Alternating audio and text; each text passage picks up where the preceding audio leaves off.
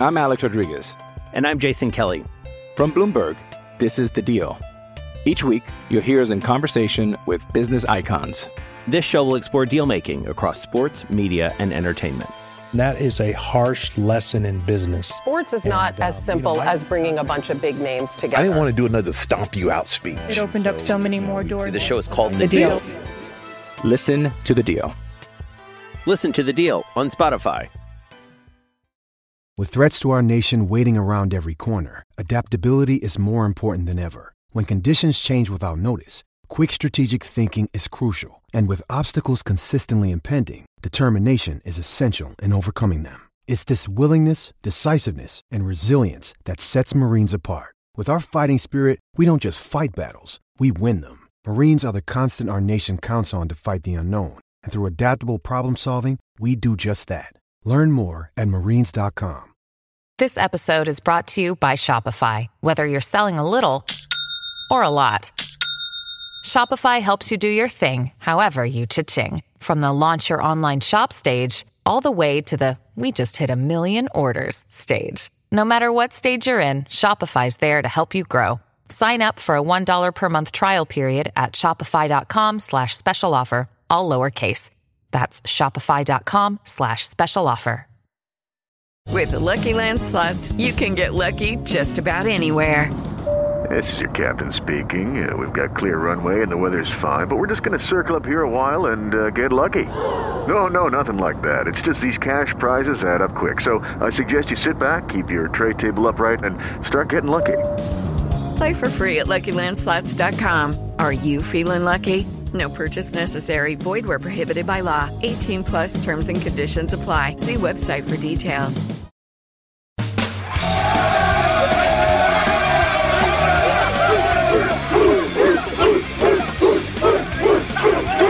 Something is new! It's new! The Chargers are alive! Here comes a lightning bolt! Charger fans are witnesses to history! This is the Lightning Round Podcast with your hosts, Garrett Sisti and Jamie Hoyle. Go Chargers, go! Welcome, everybody, to the Lightning Round Podcast. I am at Garrett Sisti. Jamie is at Lightning underscore round. We are here to recap the Chargers twenty twenty draft class, and we thought we'd do another podcast just to kind of wrap this whole thing up. It's only fitting that we did a preview show, and now we can just wrap up this draft season and talk about the Chargers' six draft picks. So let's just jump right into it. The Chargers did not trade up. They did not draft a tackle. They did not draft a corner. They stayed pat and selected a quarterback. It ended up being Justin Herbert at six. Yeah, I think we all knew it was going to be a quarterback in this draft. It kind of had to be. Drafting the top ten, you're kind of in a position where if you've got a quarterback that's, you know, got a top ten grade, maybe even a top fifteen grade, he gets pushed up the board because of need. And, you know, I think most of us, I know you and I definitely wanted Tua. Didn't happen. But uh, in terms of Herbert, I think, you know, after going back and kind of getting over the initial disappointment of not getting Tua and watching some extra film on Herbert, I watched, I think, ten of his games over the weekend to try to get a better handle on what he was about and what he does well, and how the tr- the team might be able to help him. And I think what they got is obviously a guy with a huge frame. He's athletic. He can move. He's got a big arm. Uh, I think he can make some N F L caliber throws. Um, he shows the ability to, you know, make some nuanced throws. It's not consistent, but it is there. Uh, he can drive the ball into tight windows for sure. Um, I think there are some inconsistencies there, which you might expect to some degree from certain quarterbacks, but I think all in all, when you look at what he does really well, I think he throws the ball to the middle of the field extremely well, particularly within twenty yards. I think once he starts trying to drive the ball down the field to the perimeters, at times he starts kind of aiming and, and guiding the ball, almost like he's afraid to miss. Um, not unlike what Lamar Jackson did when he was coming out of college. He had a tendency to try to aim balls a little bit and miss on deep balls. And his and it seems like his coaches have fixed that. So it's certainly something that can be fixed with improved footwork and kind of maybe getting out of his own head a little bit and trusting himself a little bit and trusting his athletic ability and trusting his arm. Um, he certainly needs to learn how to get through his progressions a little bit better, but I did see some improvement in that way. I saw him look some people off, use some pump fakes to get guys open and come back to his primary read in his senior year. So I think there are things they could work with. I think there are ways certainly that they can help him be more effective, uh, things like getting the ball out quickly, uh, a lot of tunnel screens, a lot of bubble screens, um, a lot of high-low reads, simple reads, fewer option routes. Um, and really just trying to keep him in a rhythm, because I think he's at his best when he's in a, in a rhythm and he hits the top of his drop and he gets rid of the ball. So if they can help him with that and get the ball out quickly, I think he could be more effective.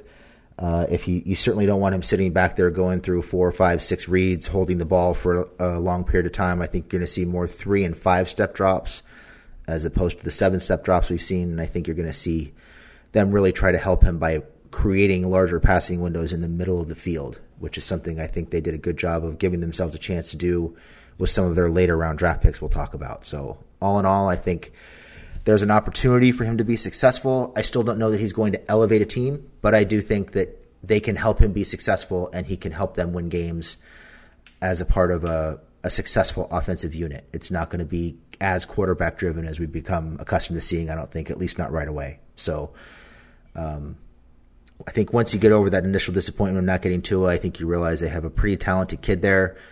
There's a lot to work with. There's also some things that need that need to be improved upon. But, uh, you know, in the top six, you don't know when you're going to be back there again. He, they had, it sounds like they had him ranked right behind Isaiah Simmons. They had Herbert ranked as their sixth player with both of them on the board. Quarterback took precedent, and it's kind of hard to argue with that approach. Yes, they had Simmons higher than Herbert. In fact, the board, according to what I heard, it was confirmed by another source, so um, pretty confident about this.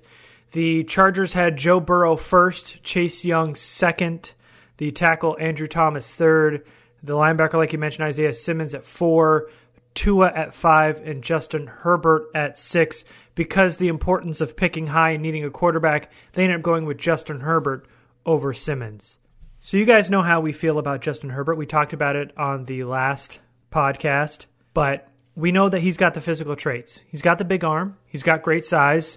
He can use his feet to extend plays, which is going to be a major plus in this new catered offense. He's an accurate passer and pretty smart with the football. He's at his best when he's in a scripted, quick-timing offense. That's going to be important because when you don't have a quick-timing offense, here's where it starts to break down. He's basically a one-read quarterback. He does not consistently work through his progressions. You'll see flashes of it, but he does not do it often enough. When pressure, the mechanics break down, he becomes careless with the football. You've heard all of that. The Chargers drafted Herbert at six. Let's talk about what the Chargers need to do to help him succeed. They got to build around him. They got to cater to his skill set. The offense will now need to be a more quick-timing offense, and that's where Herbert succeeds. The offense, like you mentioned, cannot do what they did with Rivers. No more five to seven step drops. It's got to be a quick-timing offense. You got to include some R P O packages in there. You can get Herbert on the move, attempt to keep defenses honest, and also give Herbert more spacing concepts too. Spread them out a little bit. I also think if they hurry to the line, get the line fast, snap the ball quickly, that can help get the offense in rhythm. Herbert isn't a quarterback that usually checks out the line anyway, so rolling right into plays will definitely help Herbert in this offense. So you heard it on the podcast leading up to the draft. We didn't like Herbert, but he wasn't the worst-case scenario. Jordan Love was. The pick isn't super exciting, but it's fine. The player's okay. You know, obviously we would have liked Tua or some other players there. Isaiah Simmons would have even been exciting. But because you're picking so high, and you figure you won't be picking that high anytime soon, go and try to get your franchise quarterback. So from that, you understand it. Herbert's highs in college are so, so exciting. He wasn't consistent enough with it, but let's hope if they cater to his offense and hopefully play to his strengths and tailor make this offense to Herbert, it'll give him a good chance to succeed, and we should see a lot more highs than we did lows like we did in college. Yeah, uh, absolutely. I think, you know, another thing that we haven't mentioned yet is I think we'll see a lot of pistol formation. Um, you mentioned the R P O, kind of getting him out on the edges of the defense, rolling him out to his right to get him away from whatever schmuck is playing left tackle. um, and I think the key with him really, honestly, is to to keep things fast so he can't stop and think. Because I think where he really gets himself into trouble is when he's thinking, when he's Not sure what he's supposed to do with the football. It seems like there are times where he's rolling to his right and he's almost thinking about what his footwork needs to be to get rid of the ball instead of just playing and reacting. And I think almost all of his problems are about him being afraid to miss, about him being afraid to get his footwork wrong. And I think that's why he can look mechanical sometimes, almost robotic. So I think if they can smooth some of that out and just tell him, hey, look, we believe in you. We drafted you. We're building around you. You're our guy. Like, we're not looking to replace you. Just go out and prove us right. Just go out and make plays. Do do what you've been doing your whole life. Get out on the edge of the defense. Be athletic. Make those plays with your arm. Make those throws, because you can make all those throws. Don't think about it so much. And I think that'll help quite a bit with him. Um, and then, you know, we talked about some of the manufactured touches, some of the, the, the different kinds of types of screens they can run. I think you're going to see a lot of concepts like what uh, what Baltimore did with, with uh, Lamar Jackson this year. I think they're going to try to establish the run. He's very effective out of play action, so I think they're going to do a lot of play action with him. I think what you're going to see is a lot of attempts to challenge the seams of the defense. I think the more he can throw to, to, to weapons and to targets that are more or less right in front of him, the more effective he is, and the more he has to push it outside of the perimeter. It's not that he doesn't have the arm to do it. It's that for whatever reason, he just looks mechanical doing it. So if they can kind of narrow that field and keep players right in front of him where he's throwing the ball, I think he's going to be a lot more effective early on. And then obviously as he goes on and as he develops, they're going to have to use more of the field. But I think they can get away with, you know, some of those rollout passes that Baltimore did with um, with Jackson this year, you know, bringing somebody from across the field, kind of being underneath the rollout to the right, just dump it off. It winds up being a throw outside the hash mark, but it's really just an extension of the running play. Things like that, opportunities to just get him out, get him into space, get playmakers into space, and get the ball in their hands as quickly as possible so that he's not being asked to stand in the pocket and diagnose through, you know, progress through four, five, six progressions. I just don't think mm-hmm. that's going to help him right now. Yeah, and I think uh, Oregon's O-line did him a lot of favors. There's a lot of time, and I think once he was here and, you know, that third read, that fourth read, oh, I'm, you know, five seconds, six seconds, it started to all speed up way too fast and get a little panicky. I, I could also see a lot of misdirection here too. You know, with the receivers that they got, especially this uh, fifth round pick, which we'll talk about, I think there's a lot of opportunities to do that. And kind of with the R P O and the misdirection, some jet sweeps, we get reverses, these bubble screens you were talking about. There's a lot of stuff they can do with Herbert. And I think this coming season, we're going to see what Steichen is worth, because we don't know that he can cater an offense to Herbert's strengths. We don't know what kind of offensive coordinator he's he really is. And now he's got a whole project. This is his quarterback, and he can build from the ground up. So it'll be interesting to see if he can really tailor-make this offense towards Herbert's strengths. Yeah, I'm not sure how much of Herbert we're going to see on the field this year. Uh, I just have a feeling that they're going to really try to lean on Tyrod as long as they can. Mm-hmm. As long as he's not hurt and he's not costing them games, I think they're going to ride Tyrod as deep into the season as they can. But Tyrod and Herbert are similar in a lot of ways. They have a lot of the same exactly. skill sets. They have a lot of the same limitations. Or not limitations, but they have a lot of the same things that they don't do as well as you would like to see them do. Um, so I think we'll get an idea of what Steichen's building in terms of an offense this year by what they're having Tyrod do, because right. Herbert can do a lot of those same things. And I think they really gave us a window into what they're trying to do, what they're planning to build, by what they did on day three of the draft with three of those four picks, which we're going to get into here in a minute. Yeah, but that's exactly right. Even if Herbert doesn't see the field, they're still going to be doing that same type of offense yeah. with Tyrod Taylor. So, so we'll get a look at that pretty quickly with Steichen.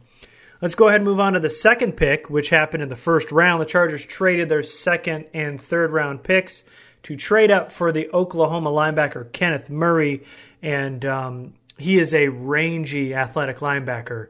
He's a powerful tackler, displays good tackle technique. He's really an enforcer in the middle of the field. He's got one gear, showed progression every year in college, which is great.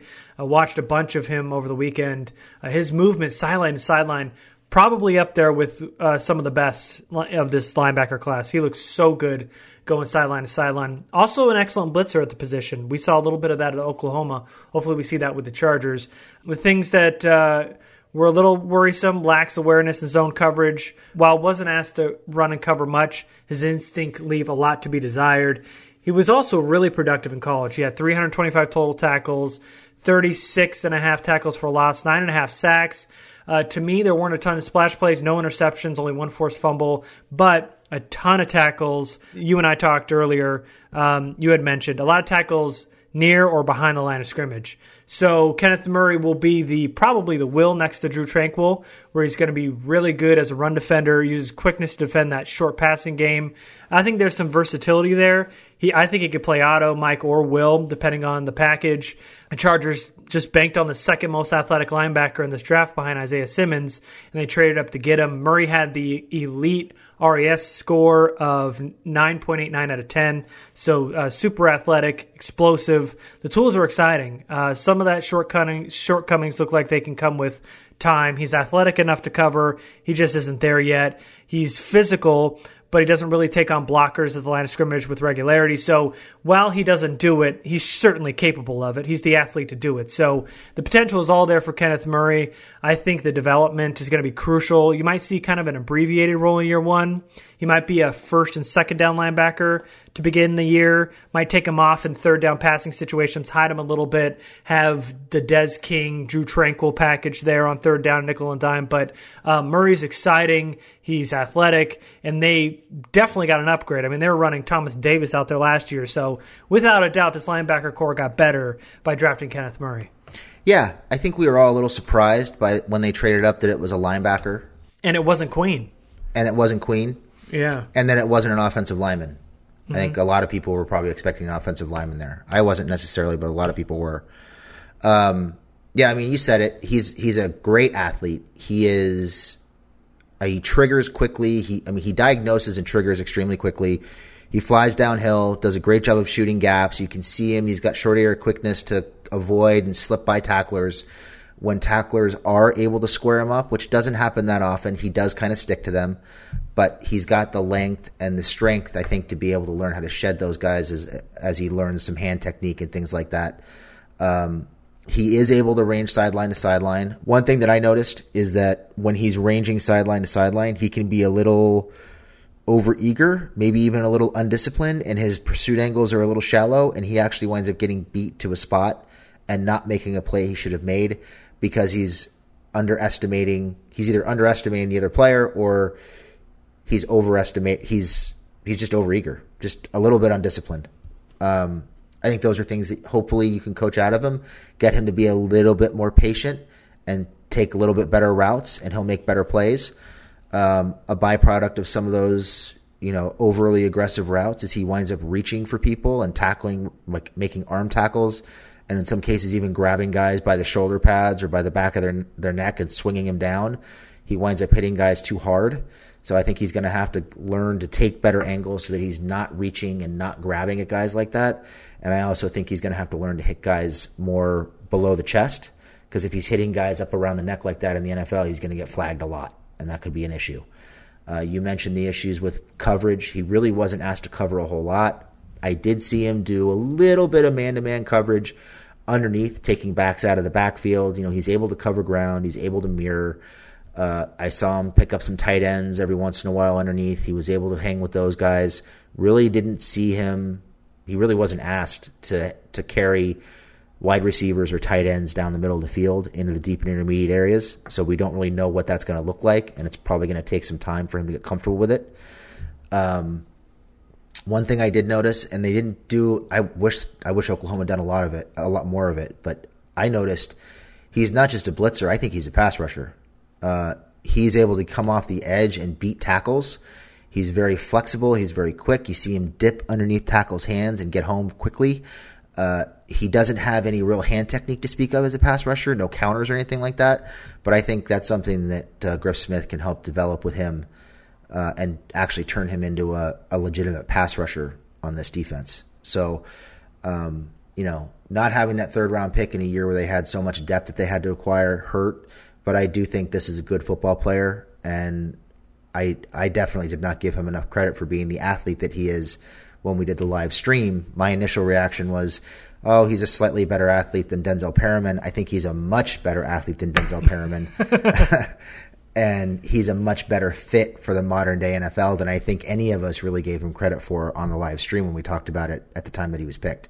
Yeah, that Denzel Perryman comment was pretty hot when he made it on draft day. But um, I made I made a comment about Murray being an old school linebacker, and I got some heat for it. And while obviously there weren't any old school linebackers that were the type of athlete that Kenneth Murray was, my comment was regarding his play style. He's a thumper. He's a run game specialist, but wasn't asked to cover much in college.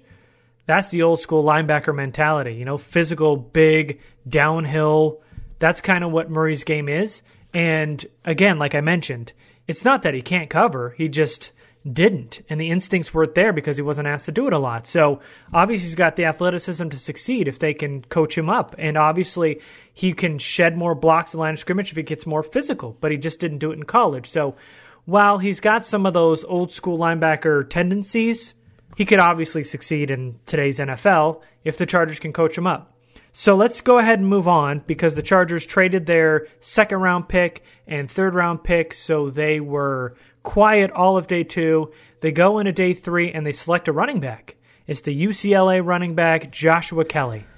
Kelly is a guy who ran a four forty-nine forty at the combine. Um, I wouldn't necessarily say he plays to that speed on film. Uh, he's more of a...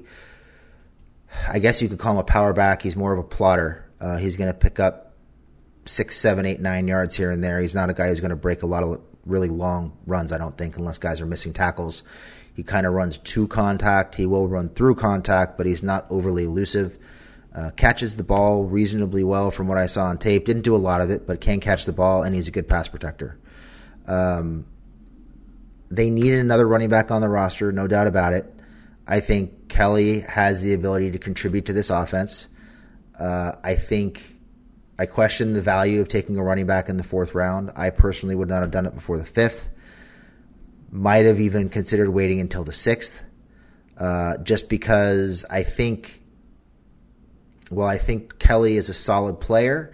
I think you can get guys like him later. And with the success the Chargers in particular have had with U D F A running backs, I think taking a guy like that in the fourth who doesn't really do anything exceptionally well and doesn't really have any particular skill sets that really stand out, in my opinion, I think you're you're kind of overdrafting him a little bit. But I think he will contribute. He'll probably contribute some on special teams, uh, probably help them take Eckler off the field on special teams for sure. And I'm sure he will have a role in pass protection on third down, and he will probably get, I don't know, maybe somewhere around ten touches a game. So um, I think, you know, they got a fine player. I I just wasn't real pleased with taking a back where they took him when they had so many other holes to fill. I'm Alex Rodriguez. And I'm Jason Kelly. From Bloomberg, this is The Deal. Each week, you'll hear us in conversation with business icons. This show will explore deal-making across sports, media, and entertainment. That is a harsh lesson in business. Sports is and, not as uh, simple you know, I, as bringing a bunch of big names together. I didn't want to do another stomp you out speech. It opened so, up so many more doors. The show is called The, the deal. deal. Listen to The Deal. Listen to The Deal on Spotify. Hello, it is Ryan, and I was on a flight the other day playing one of my favorite social spin slot games on Chumba Casino dot com. I looked over at the person sitting next to me, and you know what they were doing? They were also playing Chumba Casino. Coincidence? I think not. Everybody's loving having fun with it. Chumba Casino is home to hundreds of casino-style games that you can play for free anytime, anywhere, even at thirty thousand feet. So sign up now at Chumba Casino dot com to claim your free welcome bonus. That's Chumba Casino dot com and live the Chumba life. No purchase necessary. V G W. Void where prohibited by law. See terms and conditions. eighteen plus. Yeah, I think the player's fine. The value there is questionable. Um, I would probably say the same thing about Murray, but to a much lesser extent. I mean, he's a much better player, um, but trading up for an off-ball linebacker, a little bit questionable. But uh, I agree here. I mean, Joshua Kelly's fine. Uh, he's a downhill power back. He's got a thick frame, strong lower half. He's more of a straight-line runner with uh, positive vision. He's patient, hits the hole quickly. U C L A didn't utilize him a lot out of the backfield, like you mentioned. He only had thirty-eight total receptions in two years with the Bruins. He transferred from U C Davis, was a walk-on at U C L A. At U C Davis, he returned some kicks, so while the team has guys there now, Kelly does have returner experience. Uh, he also didn't fumble the ball. Yeah, this is a kid who just puts his head down, runs with two hands on the football, uh, very good ball security. So while Kelly is kind of just a ho-hum athlete and kind of lacks the long speed, he's going to fill in as a power back behind Eckler and Jackson. He's a tough tackle, has the ball security, so you could see him on some short, third and shorts, those goal-to-go situations. Uh, outside of that, you'll probably see Kelly on special teams for sure. Uh, the kid loves to initiate contact anyway as a runner, so why not do it on coverage teams too? So uh, perfect fit there. You can take Eckler off, and probably Justin Jackson too, who played some uh, special teams last year. So they, they basically did that with all of their day three picks, is just kind of added to special teams. So um, Kelly, a guy that can definitely uh, contribute on coverage teams. And, yeah, maybe you see him get five to ten touches a game. Uh, not really a guy that's going to be the bell cow. You've got to split time with Justin Jackson and Austin Eckler, but they got their power back. They needed it. Uh, this running back group now has something different going for them. They didn't have that guy that could grind out the short yardage. Josh Kelly can, so they definitely got somebody different to add to that group. Yeah, like you said, he's a power back. He's going to help grind out yardage. Maybe you see more of him hopefully in the fourth quarter with leads where they're trying to bleed the clock and grind people down um, after they've already built a lead. Uh, but like I said, I don't think he's a guy – I don't think he's anything particularly special. I don't think he's somebody that I'm overly excited about. I think he'll help. He'll contribute on special teams. He'll he'll make he'll have some contributions on offense. He'll help them be that more kind of run-heavy uh, scheme that they've been wanting to get to for a while as they're rotating backs through and help set up the play action. And that's kind of what you're looking for at this point. Yeah, yeah. So then they go in round five with the wide receiver Joe Reed out of Virginia. Uh, he played wide receiver, running back, kick returner, and even some safety at Virginia, which was surprising when I went back and watched. Uh, finished with over twenty-one hundred yards, thirty-eight touchdowns. Uh, Reed holds Virginia's career yards per return with twenty-eight point seven. Also broke the school record for yards per return last season with thirty-three point two. So obviously we know that he was a versatile weapon in college. He's got good size, really good body control when the ball's in the air. Uh, follows that up with really reliable hands and some pretty good open field speed. He's not really a burner, but he's a tough guy to bring down. So he's got a little bit of long speed, and he's got that lateral agility too. His route running is fantastic, especially at the beginning and top of routes, which makes him really dangerous at that underneath and that downfield threat. Uh, Popper, Daniel Popper, had made a comparison, and a few others have too, that Joe Reed could be the Chargers' Deebo Samuel. Um, he could, uh, I, I could see it. He can line up in the backfield or out wide. Uh, Steichen can maybe manufacture five to seven-ish touches, get the ball in his hands, just tell him to make a play. That's certainly what Virginia did. They just gave Joe Reed those volume touches, and he made plays. So that'd definitely be beneficial for him to do in the Chargers offense.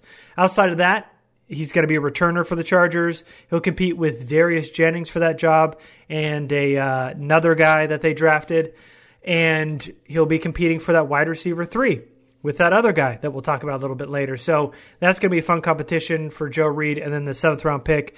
But uh, a lot of versatility here with Joe Reed, a fun athlete, and uh, kind of a nice uh, gimmick piece here for this offense. Yeah, uh, you could almost see him playing that uh, Jalen Redd kind of role in the Oregon offense that that uh, Justin Herbert had the last few years. That, you know, we were talking earlier about the the manufactured touches, getting the ball out of his hand quickly with the bubble screens and the hitches and and the tunnel screens and all that kind of stuff. Certainly Eckler can do that.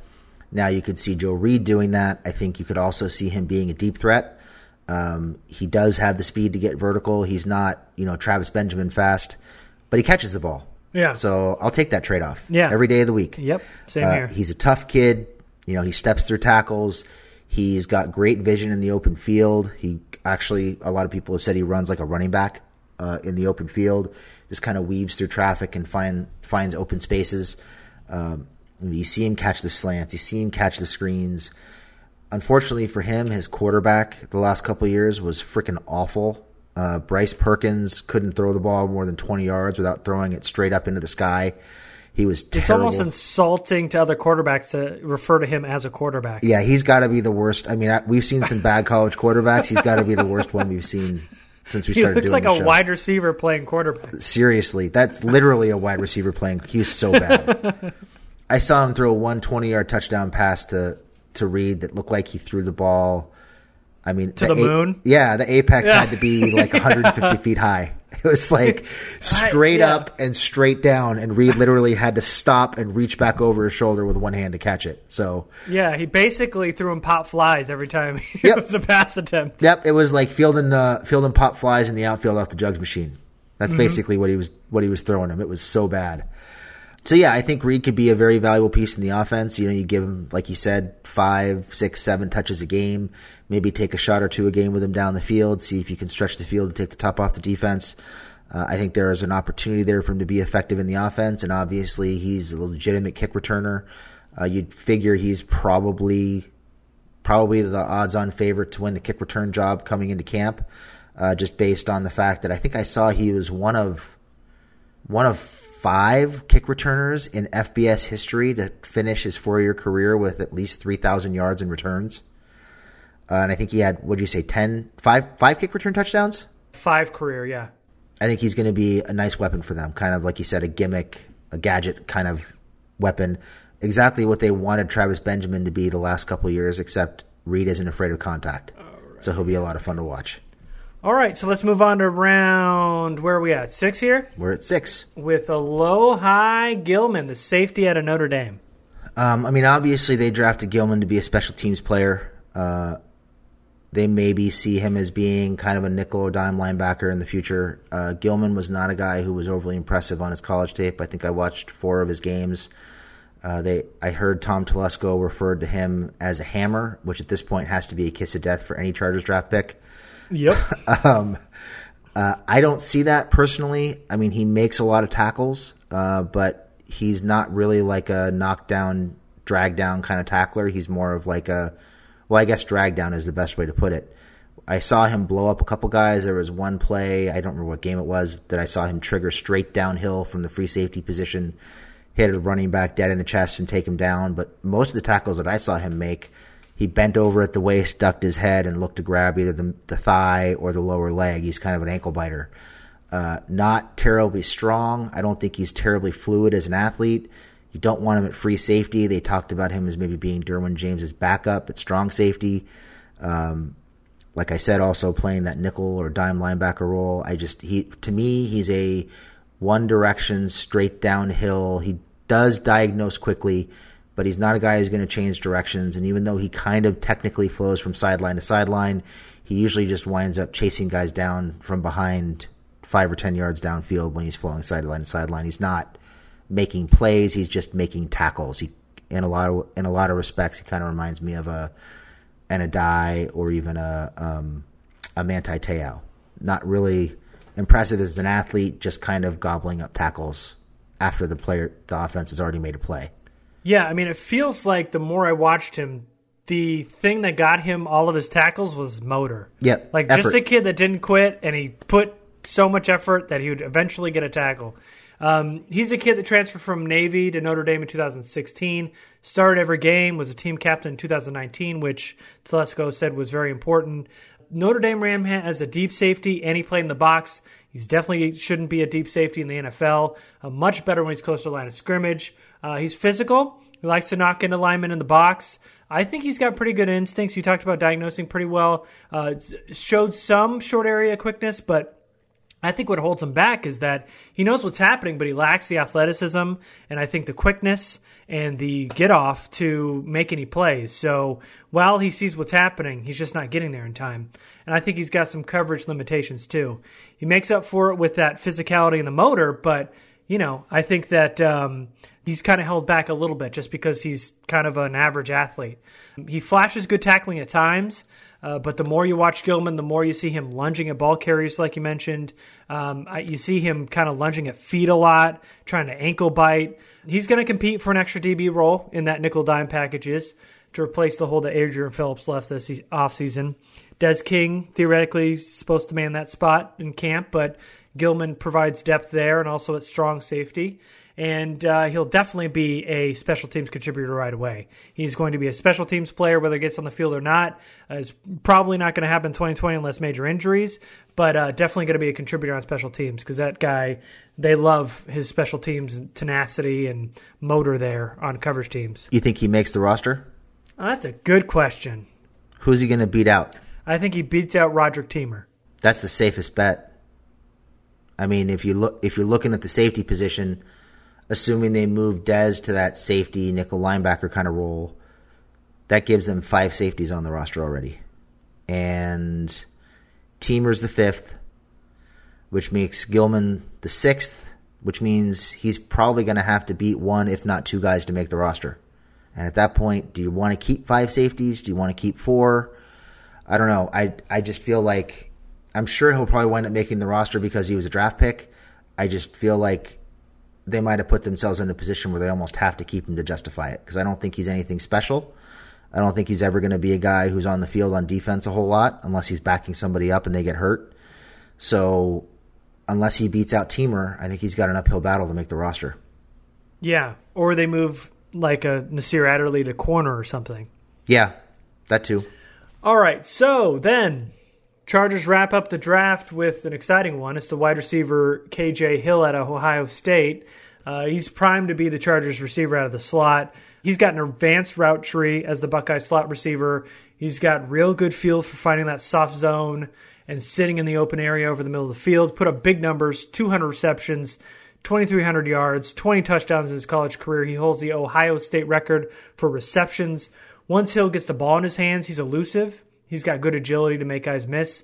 Uh, Hill was also a kick and punt returner in college, had eight career kickoff returns. So like we mentioned earlier, he's going to be competing with Reed for that returner role and Jennings as well. K J Hill is not a high-end athlete. In fact, he earned a three point eight one relative athletic score with poor explosion. So uh, kind of surprising because Telesco likes these high-end athletes. K J Hill is not one of those, but he just makes a ton of plays.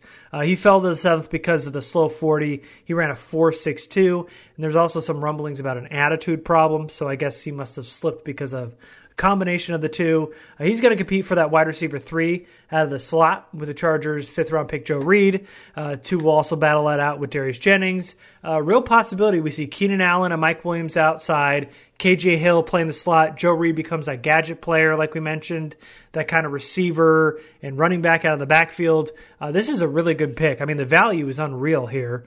A guy that a lot of people saw going at the beginning of day three falls all the way down to the end of the draft, and the Chargers get him. Very productive player, a uh, ton of upside here, and uh, a big swing they really needed to make here in round seven with K J Hill. And a local boy, too. He grew up in L A, so... Mm. Um, yeah, I, I think, you know, you think about where could he have landed to, to be in a perfect position to succeed. You got to think landing with the Chargers where he can work alongside Keenan Allen, further develop those route running skills. He says he mirrors his game after Keenan Allen, which is something you love to hear because of how good Keenan is in terms of running his routes. Um, you mentioned, I mean, look, we talked earlier about the idea of working the middle of the field, creating wide open passing lanes, making things easy on Justin Herbert. And what better way to do that than somebody who can run routes the way K J Hill does? Uh, he's not fast. He's probably not going to be a deep threat. But if you're looking to take make chunk plays in that ten to twenty-yard range in the middle of the field, up the seam, that's the guy you want running routes against safeties and corners in the middle, uh, safeties and linebackers in the middle of the field. So you You have him in the middle of the field. I'm sure they'll have Keenan in the middle of the field at times. You've got Henry in the middle of the field. You know, there are opportunities there to create some pretty big passing windows and make make for very quick, easy reads for Justin Herbert. And I think you can kind of see what they're looking for in terms of long-term offensive scheme with some of these late day three picks in terms of the offense. I just I think they obviously have a plan. It's not like I, I think the Herbert pick would have been a lot more difficult to swallow if you were looking at it and saying, wow, they're going to run the exact same offense, and they're going to have him make a seven-step drop every time, diagnose at the line, you know, hold the ball for seven seconds and try to get rid of the ball. That's not where Herbert's going to succeed. But they clearly have a plan for him, and they're trying to make him as comfortable as possible and build the offense around him instead of trying to fit him into an offense. And I think that is so smart, and I think they're already ahead of the game in terms of doing that. Yeah, yeah. I mean, they definitely gave him the pieces. Um, you know, we think that um, they could have added some more, obviously. They have a lot of holes still left on the roster. Uh, they didn't address the offensive tackle. We had talked about how important that was this offseason.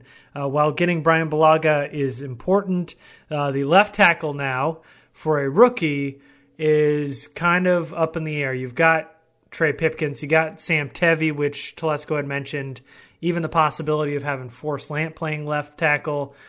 I mean, that's all not ideal for a rookie quarterback on his blind side, unless they sign like Jason Peters or something like that. This is, again, like kind of like last year and the last couple years, just kind of an over, a gross overstatement of what they've got on their offensive line, because this is going to be really tough. If they're moving Justin Herbert around, that makes things a little bit easier.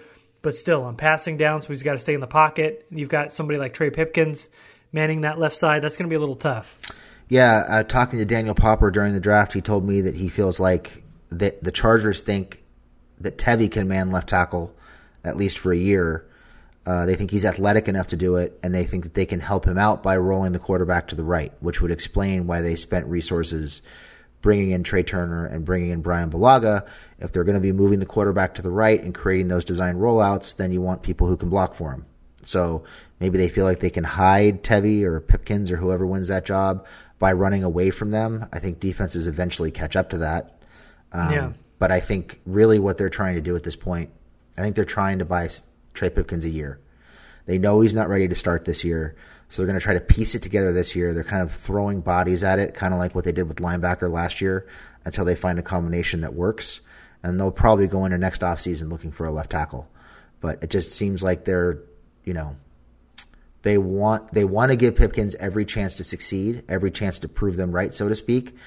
And the best way to do that right now is to piece it together this year, and hopefully he develops. And by the end of the year, he's ready to be a starter in twenty twenty-one, because right now he's not. So uh, offensive tackle was a big need going in the draft. Uh, we had talked about cornerback outside of Casey Hayward, who's going to be cornerback two. Uh, they didn't go and draft a cornerback either in this draft. What are your feelings on the depth chart of having Michael Davis and Brandon Faison on, maybe even Nasir Adderley as that cornerback two? I'd kind of like to see Adderley in a competition at cornerback two, to be honest with you.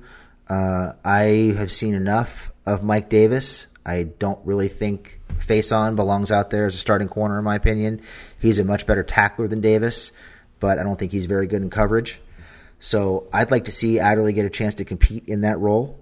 Uh, I think they probably went in not realizing how many, how many, you know, how many draft resources teams like the Chiefs and the Raiders and the, uh, the Broncos were going to spend on speed in their wide receiver groups, and they didn't. I guess they stuck with their plan. They weren't react- reactionary, and they didn't draft a bunch of corners trying to match speed with those guys. But now they're in a position where they they have one of the slower defensive backfields in the in the division, and the division got a whole lot faster on offense. So I think they're going to find out pretty quick that they need help at corner.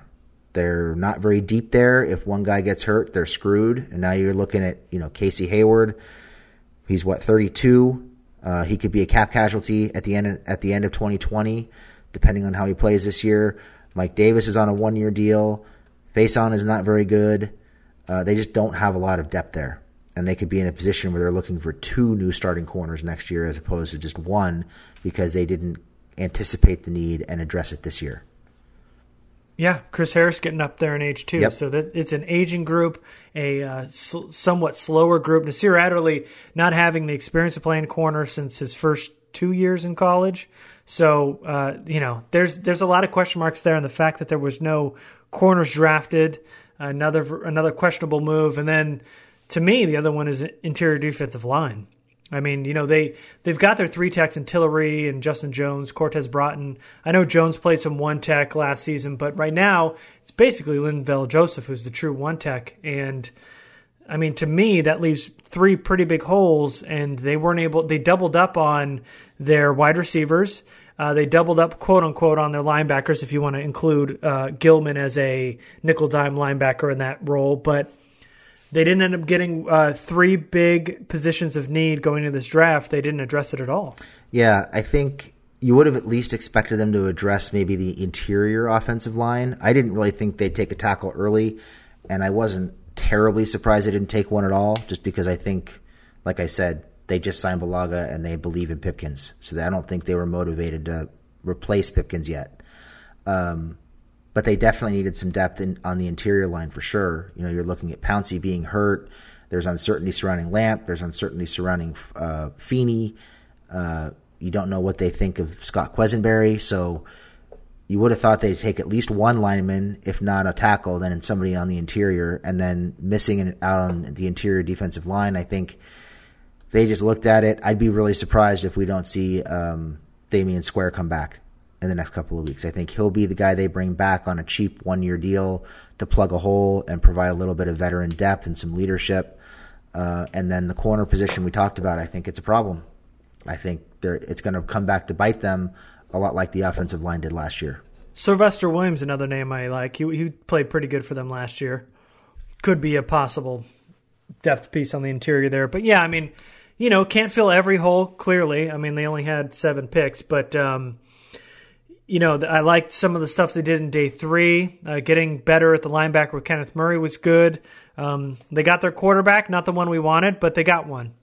And um, there there were some some good things. They got their power back. We talked about how they should have done that maybe a little bit earlier than we wanted. But how are you grading this twenty twenty draft class? As your sprinklers kick on, obviously, as we're about to wrap this up, how do you grade this draft? I think when you look at the draft as a whole and you look at the things they did already in the in the first draft where they drafted Justin Herbert to help him and make things easier on him, uh, I think they had a I think they had a really good draft. Not a great draft, but a really good draft. And I think the failure to address the interior defensive line and the offensive line is kind of what holds it back from being a great draft. So I'm going to say from a grade standpoint, you know, bringing Herbert in, bringing in a couple of long-term weapons around him, things to help him feel comfortable and make him feel at home. I'm going to say I give the draft a solid B. Uh, I think it was, like I said, a very good draft. I think they did a good job of trying to put Herbert in a position to succeed. And I, I do like the Murray pick after going back and looking at it. I think Murray was a solid pick. I think he's going to really help them. He was the most experienced linebacker in the draft class, second most athletic linebacker in the draft class, and he's big and physical, and he's going to be a banger in the middle of that defense. So I'll give it a solid B. Really only held back by the fact that they didn't address either line at all in a, in an offseason where I thought they needed to address both in some way. Yeah, I think if the Chargers end up finding an offensive tackle or an interior defensive lineman or another corner, uh, this grade gets boosted up because they've got a fallback plan, which is great. But looking at it a day after the draft, there's a lot of holes still that uh, they didn't end up filling. In terms of the draft, they got their quarterback. They didn't trade up for him, and he was one of their top six players. The fact that they needed a quarterback and they got one that high since they had the sixth overall pick was good. It was the right move. Wasn't quite the quarterback we wanted, but I understand it. Getting these wide receivers uh, helps him out and what he can do. Getting a power back helps out your running back group. Uh, being able to upgrade your, your linebacker core at the second level with Ken, Kenneth Murray is good. I'm not a fan of trading up for a linebacker. I just don't think it's as important of a position group to surrender a third-round pick for it, especially when you have all these other holes on the roster. So, uh, you know, I'm not digging it that bad, but still not, not the way I would go. I would probably give it a C plus. There's a lot of just, oh, yeah, these are good players. Not, you know, Kenneth Murray's really good, but, you know, Herbert's fine to me. Kelly's fine to me. The, the wide receivers I like. Uh, Gilman is just whatever to me. So th- to me, there wasn't something that was so much fun that gave it just above above average to a B. So I'm in the C plus, B minus range. Now, if they can make some moves and bring on some veterans and fill some of these holes, we can bump that grade up. For me, it's a C plus. I get that. I think, uh, you know, you're drafting a big unknown, or you're not draft, you're grading a big unknown in Herbert without really. Oh, yeah. We don't really have the full picture right now. We think we know what they're going to do with him, but we really don't. And he's ultimately going to be the one who determines how this how this draft works out for the team. Yeah, and that might not, and it's not going to be Herbert's fault. You know, Steichen can just revert back to his game plan he gave for two thousand nineteen and just give Herbert that book. I, they, it sounds like they're going a different route. They've talked about rollouts and some, you know, R P Os and stuff, but you know, hopefully Steichen can do that and they can cater to him and that offense. And so, uh, yeah, it's it's hard to tell what quarterback we're going to get because, you know, it depends on what kind of uh, system they're going to install with him. Right. Right. I think we have a pretty good idea of what they're going to do, but we have to see them actually do it. Will they commit to it? Right. All right. Well, that's going to do it for us, guys. I don't know if we'll do another podcast. Uh, maybe some other time. Maybe if some big news breaks or we feel like it. But because of the current circumstances, we have the time. So recording our second podcast when we said we were pretty much done. So thank you, everybody, for listening. I am at Garrett Sisti on Twitter. Jamie? At lightning underscore round. And we will see you next time. Thanks, everybody.